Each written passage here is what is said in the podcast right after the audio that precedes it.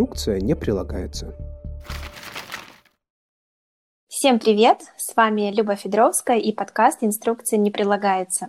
Во втором сезоне мы поговорим об отношениях внутри семьи, услышим реальные истории, а также поговорим о сложностях и радостях родительства. А сегодня у меня в гостях Варвара Шестан, системно-семейный терапевт и детский психолог, а также Варвара специалист по межкультурному взаимодействию. А говорить мы сегодня будем про билингвизм. Варвара, здравствуйте. Здравствуйте, Любовь. Здравствуйте, уважаемые слушатели. Большое спасибо, что позвали на такую интересную тему. А я бы хотела начать а, кратко со своей истории. А, вообще наша жизнь с мужем очень тесно связана с языками, а именно с китайским у меня и английским у мужа. В общей сложности я прожила в Китае где-то 7 лет, и знаю не понаслышке, что такое учить, во-первых, язык с нуля, что такое работать в среде и постоянно совершенствовать язык. Это, правда, большой труд. А у мужа немного другая история. Он, по-моему, около 13 лет уехал из России, учился в международной школе, и обучение было полностью на английском языке. Затем он поступил в университет в Китай, и, соответственно, его обучение было также на английском языке. То есть его английский свободный, но он не носитель языка. И ближе к делу. Э, будучи беременной, мой муж как-то поговорил со мной, и вот мы-то приняли такое решение, что с рождения э, муж будет разговаривать с нашим сыном на английском языке. А, вообще наша цель а, не просто, скажем так, научить ребенка говорить наша цель с помощью вот этого языка погрузить, наверное, ребенка в какую-то мультикультурную среду в будущем, впоследствии, а, где у него будет возможность общаться с большим количеством людей, иметь, возможно, больше возможностей при выборе профессии и, конечно же, страны проживания. И как следствие всего этого, возможно, ему поможет это вырасти человеком, который имеет, а, скажем так, более гибкое мышление а, и, возможно, это поможет ему принимать людей разных физических возможностей, людей разной сексуальной ориентации и, наконец, вообще людей просто разных национальностей. Вот э, цель у нас такая огромная, я бы сказала, а, прям такая большая-большая цель. Насколько она осуществима, мне пока трудно сказать. И вот в связи с этим у меня есть к вам несколько вопросов. И самый uh-huh. первый, главный, это вообще, Варвара, скажите, пожалуйста, какого ребенка можно считать за билингва? Uh-huh. И а, как следствие, может ли вообще ребенок считаться билингвом, если на втором языке, вот как в нашем случае, с ним разговаривает не носитель языка, а, например, один из родителей, который просто очень хорошо говорит на втором иностранном языке? Любовь, смотрите, ну, во-первых, я вас поддерживаю, у вас, правда, очень грандиозная цель, удачи вам с ней, это потребует очень много сил, времени и вашего терпения, но это очень интересно. А, билингвизм, в принципе, он не связан с носительством какого-либо языка. Билингвизм – это возможность использовать два языка каждый день, или это когда ребенок владеет двумя языками причины, по которым ребенок может оказаться в таком сценарии, бывают разные.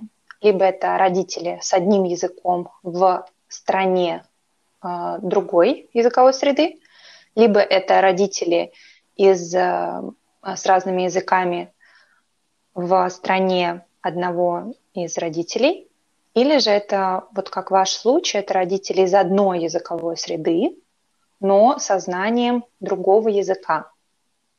Собственно, все эти случаи, во всех этих случаях ребенок э, может считаться билингвом, если у него будет эта возможность использования языка, если он будет владеть двумя языками. Ну, то есть, как вы сказали, именно ежедневного использования.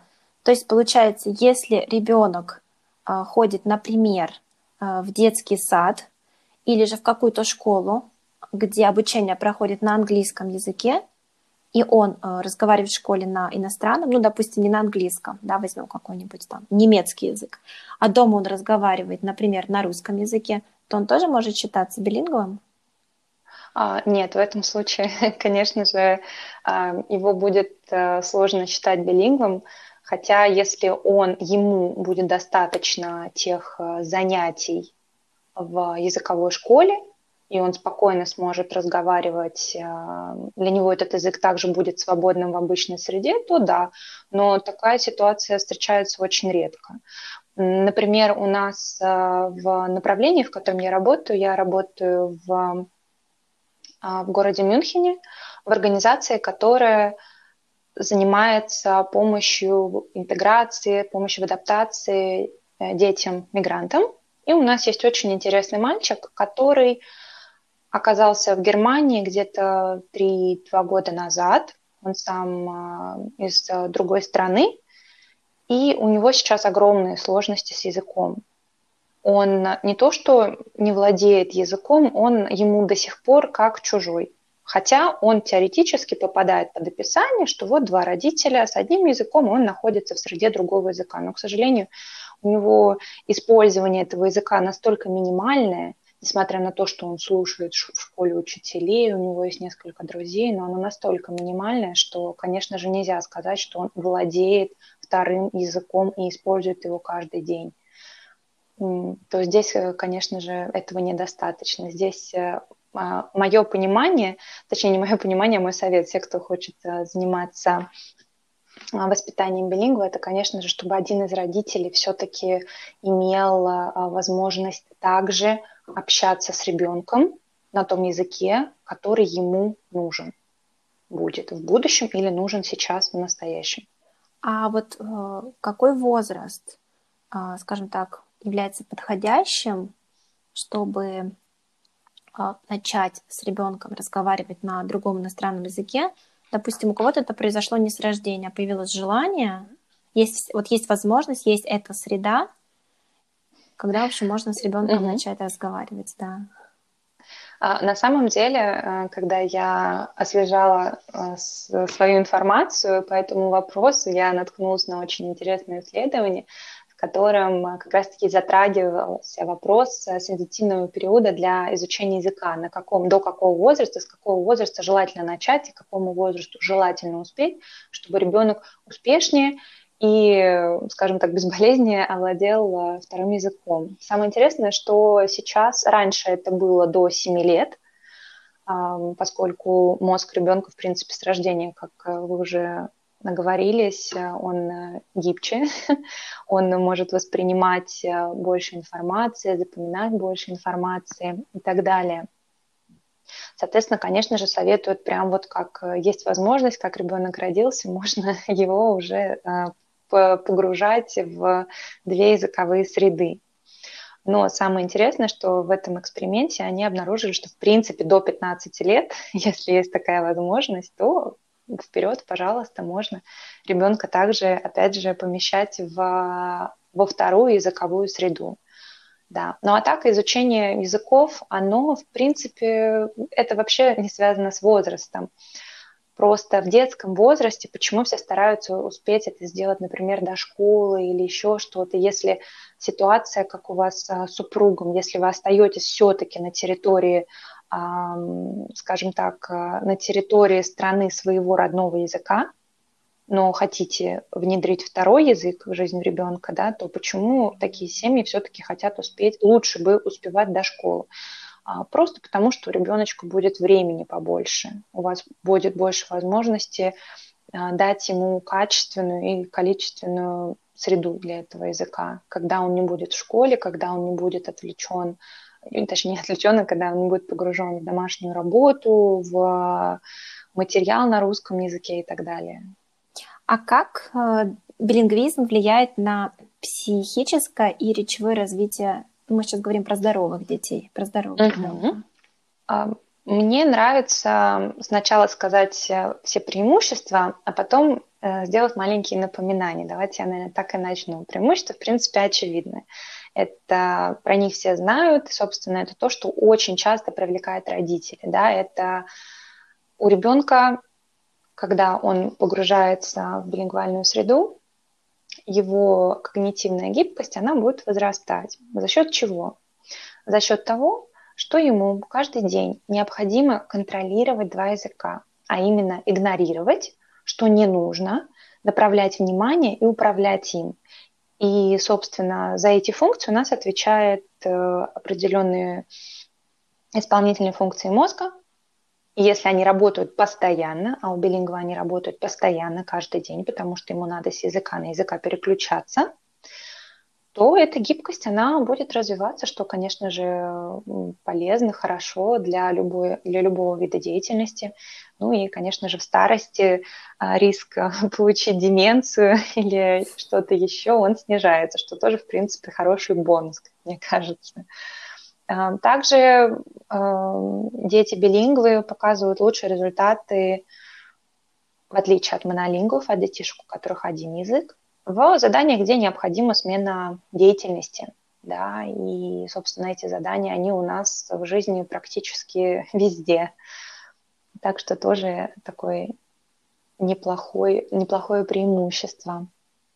Еще есть мнение, что дети билингвы, они лучше ориентируются в социальном мире, что они лучше понимают говорящего, и даже есть такое предположение, что они лучше понимают желания, мысли и намерения.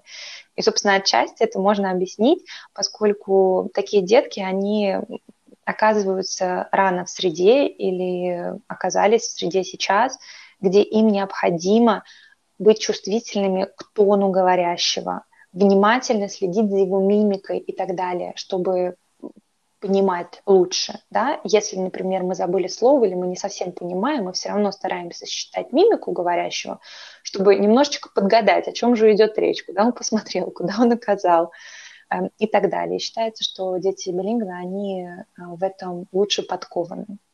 И, эм, собственно, это вот такой наборчик э, преимуществ, э, который можно рассмотреть. Что считается, что детишки вырастают более творческими, более эрудированными. И, собственно, все-все-все-все-все самое лучшее-лучшее про них можно сказать. Но самое интересное, что, в принципе, любая деятельность, которая содержит несколько типов операций, она может положительно воздействовать на когнитивное развитие ребенка.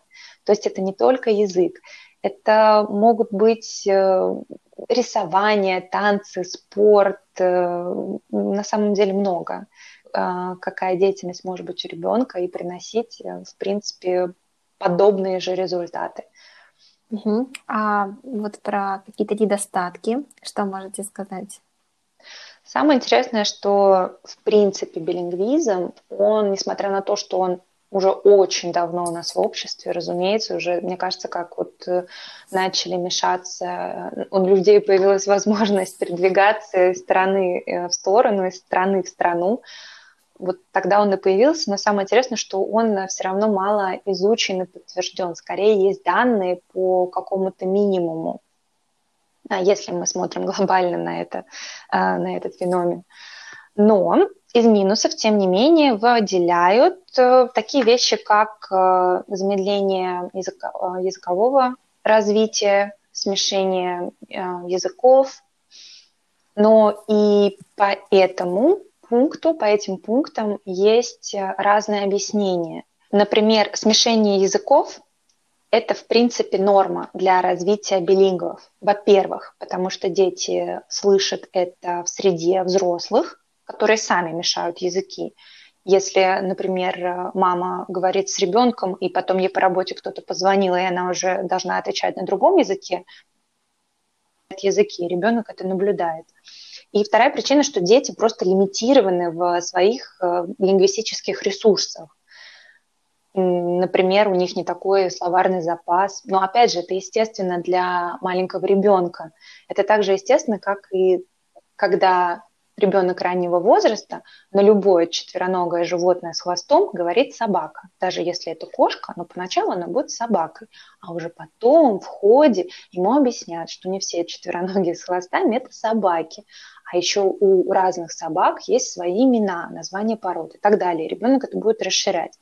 И никто не говорит, что он мешает животных, да, он просто пока учится. Поэтому смешение языков – это как и вроде бы и минус, но при этом он объясним, и понятно, что с ним можно работать, и ребенок это а, в будущем может даже убрать из своего как бы словаря, из своей головы, скажем так.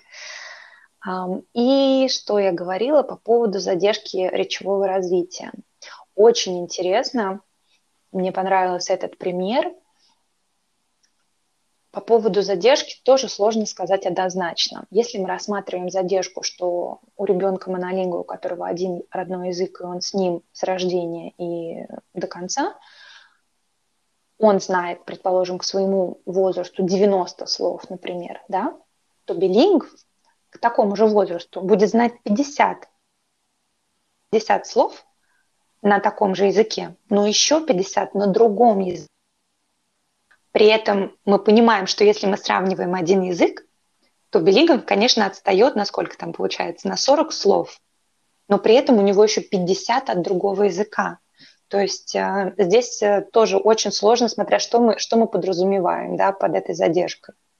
Но еще, конечно же, э, очень сложно понять, точнее, до сих пор не доказано, что смешение языков вообще приводит к задержке речевого развития, так как сложно вычленить, это именно вот проблема развития или же это просто ошибки взаимодействия словами и грамматикой двух языков у ребенка. Это очень сложно вычленить. Но да, пока к, к сегодняшнему моменту информация такая. Но, конечно, дать а, симптомы задержки речевого и когнитивного развития.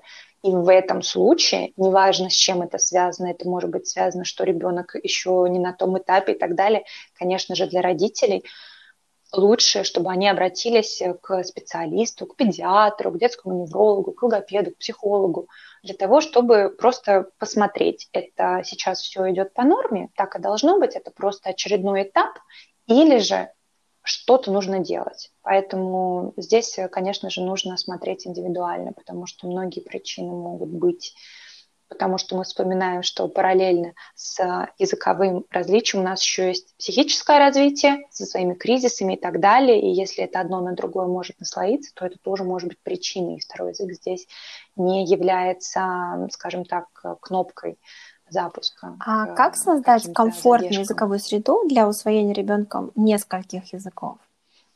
Комфортная среда а, это я думаю, что давайте я расскажу про некоторые стратегии, которые есть, по которым можно а, заниматься, точнее, погружать ребенка в эту комфортную среду, да. А, я думаю, про них э, те люди, которые сталкивались, знают. Это один взрослый, один язык. Это может быть одно место, один язык, когда язык привязан к конкретному месту. Мы дома разговариваем на одном языке, но когда ты уходишь в школу, там все вот на другом. И, собственно, все, что происходит на улице, тоже будет на другом языке, например. Еще также можно привязывать это ко времени суток, а, одно время суток и один язык. Например, в первой половине дня мы разговариваем на одном, вторая половина дня мы разговариваем на другом. Такое тоже может быть. И в, первом, и в первой, и во второй, и в третьей стратегии а, что важно учитывать? Важно учитывать, что дети, младенцы, дети, они учат язык через слушание и взаимодействие со взрослыми. Это очень-очень-очень важно. Также стоит понимать, что секрет успешного усвоения языка – это качество и количество. Сейчас я объясню. Необходимо понимать, что ребенку нужно слышать определенное количество слов в день и погружать его в языковую среду в одинаковой мере по двум языкам. То есть нельзя, например, а, просто его на одном языке спросить, как у тебя дела, как в школе, он на это ответит, а потом продолжать общение на другом языке. Конечно же, язык, на котором мы спросили, как дела, как в школе, это 15-минутная беседа, а, то вряд ли этот второй, этот язык, он вообще у него будет дальше развиваться, даже если он и в школе его учит. Поэтому здесь, конечно, нужно следить за этим балансом, чтобы качество и количество соблюдалось в одном и в другом языке. Поэтому, конечно же, просто показывать ребенку, например, э, фильмы включать э, и радоваться, как он понимает, а потом повторяет какие-то слова, о, yellow, о, dog, как бы это это, это, это не те показатели. Конечно, классно, что он их запоминает, он молодец, но, естественно, это не гарантия того, что язык усвоен. Он просто знает слово «желтый» и просто знает слово «собака» на двух языках. Вот и все. И, конечно же, эти, ну, я повторюсь, условия для того, чтобы, где ребенок может говорить на двух языках, они очень важны. Если этих условий не будет, то, конечно же, язык просто какой-то из может так вот потихонечку умереть. И останутся только приятные воспоминания и короткие а вот эпизоды что сказать по и поводу слова, связанные с этим языком. Дополнительных занятий, на которые вводят родители своих а, детей, да, для того, чтобы, например, выучить какой-то дополнительный язык. Обычно это 2-3 mm. раза в неделю по одному, максимум полтора часа. Mm-hmm. Это вообще может дать какой-то результат, какой-то эффект? Или это то же самое, что вы сейчас mm-hmm. сказали? По сути, останутся только приятные воспоминания, и то, если учитель был хороший. Ну, если мы рассматриваем эту ситуацию как э, желание из, э, из ребенка сделать билингвы, то, конечно, э, ребенка не сдел... ребенок не будет билингвом в такой ситуации, поскольку, опять же, родителям лучше самим взаимодействовать с ребенком на комфортном языке. И если для них комфортный язык только один, а другой он получает где-то а, вот, вот по часу, да, этого недостаточно. Это просто он ходит на кружок, на секции, что, разумеется, хорошо. Когда мы учим языки, мы тоже повышаем наш а, словарный запас, мы тренируем память, письмо, говорение, слушание, все, пожалуйста, это хорошо. Но это не про билингвизм. Это про то, что ребенок... Наверное, вот у меня будет еще один вопрос к вам а, про ошибки. А, какие ошибки допускают родители, которые с детства погружают а, своих детей в языковое пространство, ну и, соответственно, как а, вообще не допускать этих ошибок?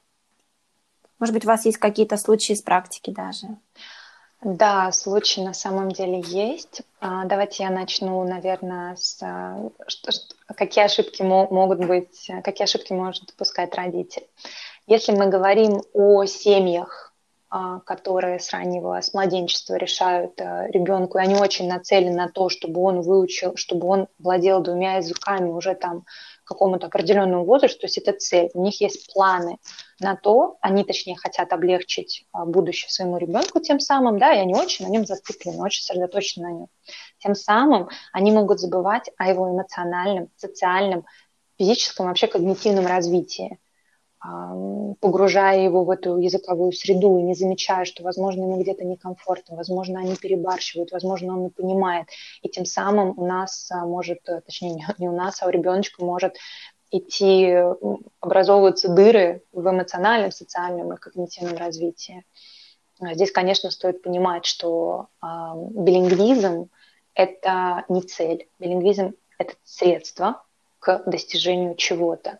И билингвизм – это не волшебный ингредиент к успешному развитию, ни в коем случае. Как я уже повторилась, есть ряд деятельностей, которые могут привести к подобным результатам. Ну, если только вот язык ребенку придется попозже начать учить, там, в школе, например.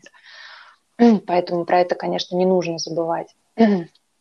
Ну, одна из, еще одна из ошибок, а, я о ней уже говорила, что не обращаются за помощью к специалистам все-таки нужно ходить и смотреть, все ли идет нормально в такой необычной ситуации, как э, две языковые среды. Это необходимо, потому что, опять же, может, э, это все происходит, давайте мы возьмем ситуацию, родители, которые искренне любят своего ребенка, они ничего не хотят ему плохого, но все равно бывают какие-то ситуации, где э, ребенку, правда, необходима поддержка не только родителя тоже это те ошибки, что родители просто забывают, поскольку они думают, что я знаю язык, и мне ничего, в принципе, мне никто ничего нового не скажет. Но здесь не про то, как хорошо вы знаете язык и как хорошо вы воспитываете ребенка, а здесь именно о том, посмотреть, какая еще поддержка ребеночку будет нужна для мозга, для психики. Вот. И я думаю, что Это вот то, что сразу хочется вспомнить про эти ошибки.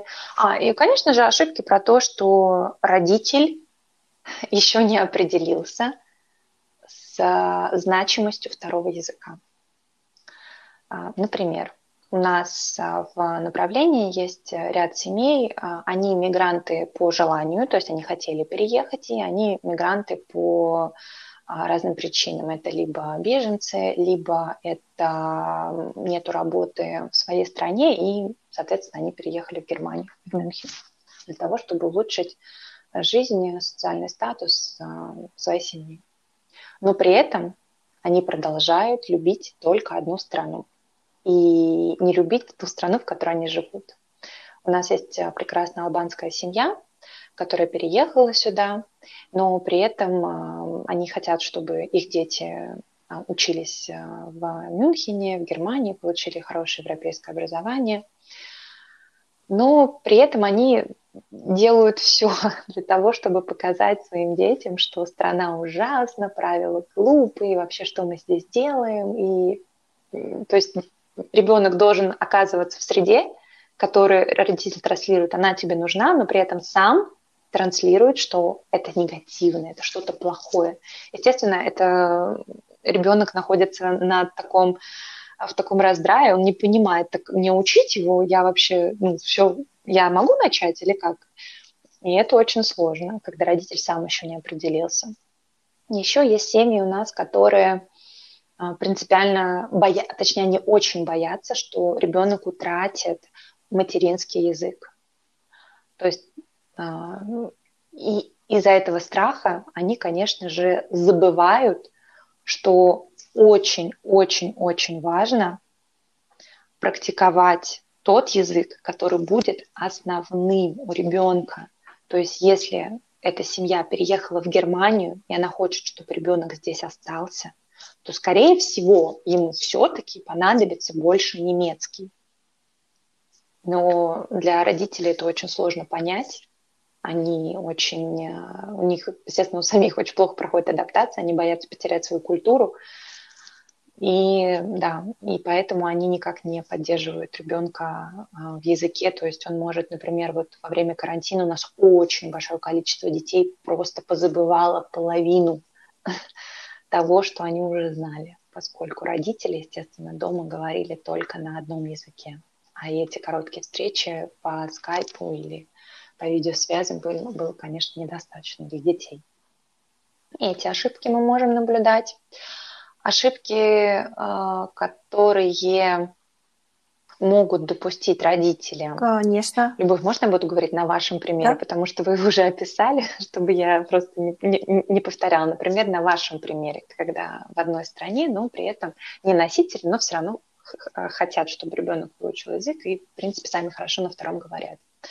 Такие родители могут ребенку дать недостаточно мотивации для изучения языка потому что сейчас ребеночек может его брать, а потом, когда он вырастет и будет продолжать крутиться в русскоязычной среде с русскоязычными родственниками, с русскоязычными друзьями, ему будет вообще сложно понять, а зачем мне делать вот эти усилия, зачем мне совершенствовать мой второй язык, когда вот я никуда не, ну, например, вот, да, вот во время карантина я никуда все равно не еду, я, где его, вот на э, тех знаний, которые у меня сейчас, мне достаточно, чтобы ответить учительнице английского в школе на эти 45 минут.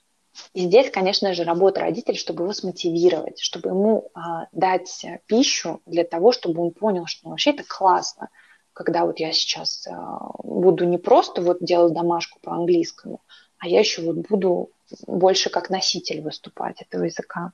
Здесь, конечно же, тоже нужно родителям. Мне еще кажется очень такое хорошее преимущество вот знаете, если начать изучать иностранный язык, например, во взрослом возрасте, то вы все равно будете делать это как бы через призму родного языка. То есть переводить в голове, сравнивать или какие-то там аналогии да, проводить.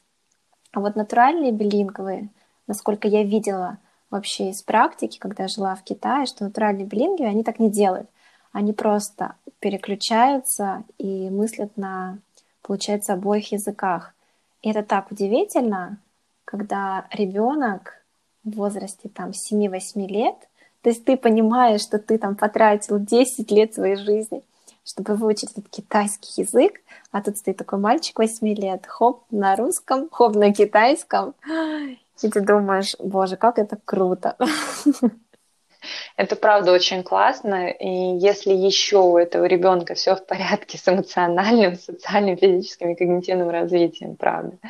Потому что все-таки, опять же, мы должны понимать, что Э, языки это здорово, это очень классно, это очень полезно, но все-таки надо все-таки идти от ребенка, от того, в какой он оказался ситуации. Но я соглашусь, что это правда.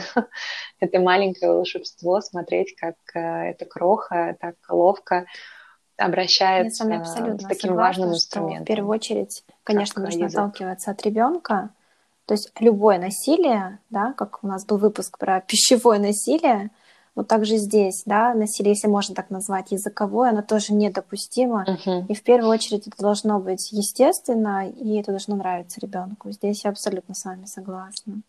Еще, еще очень советую, э, чтобы закрепить второй язык у ребенка, чтобы он общался с представителем этого языка, с монолингвом, с ребенком.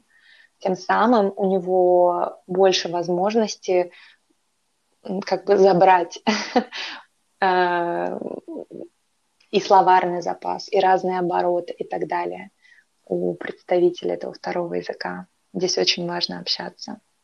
Это, знаете, как а, здесь очень часто делают родители тоже ошибки. Они стараются своих детей определить а, в какую-нибудь школу, а, где есть их родной язык. То есть ребенок остается в иноземной стране, но при этом, например, ну давайте возьмем русский, да, русская семья приехала в Германию, да, и вот родители так боятся, что он потеряет все корни, что они его выходят в германскую, в немецкую школу и а, ходит а, после школы в какой-то кружок, где есть русскоговорящий. Конечно, классно, здорово, но, опять же, процент того, что он будет а, усовершенствовать только русский язык, она все-таки велика. И даже у билингвов необходимо понимать, что даже у билингвов все равно будет один ведущий язык. То есть э, это тот язык, который им нужен в количественном соотношении чаще в обычной жизни. Здесь очень это важно тоже понимать, что если он ему нужен для работы, можно посчитать, сколько он примерно будет работать. Да, если он работает на территории страны, например, э, мальчик русский, живет в России, но будет работать там на английском, то, конечно же, у него ведущий язык все-таки будет русский. Несмотря на то, что он все равно может... Варвара, вам большое спасибо за то, что ответили на все вопросы. А тебя, наверное, я пожелаю всем а, учите иностранные языки и подписывайтесь на наш подкаст. Делитесь со своими знакомыми, близкими. Мы увидимся с вами в следующем выпуске. Всем пока-пока. И еще раз, Варвара, вам огромное спасибо. Вам спасибо, Любовь. До свидания. Да, удачи всем, пока-пока. с любым языком.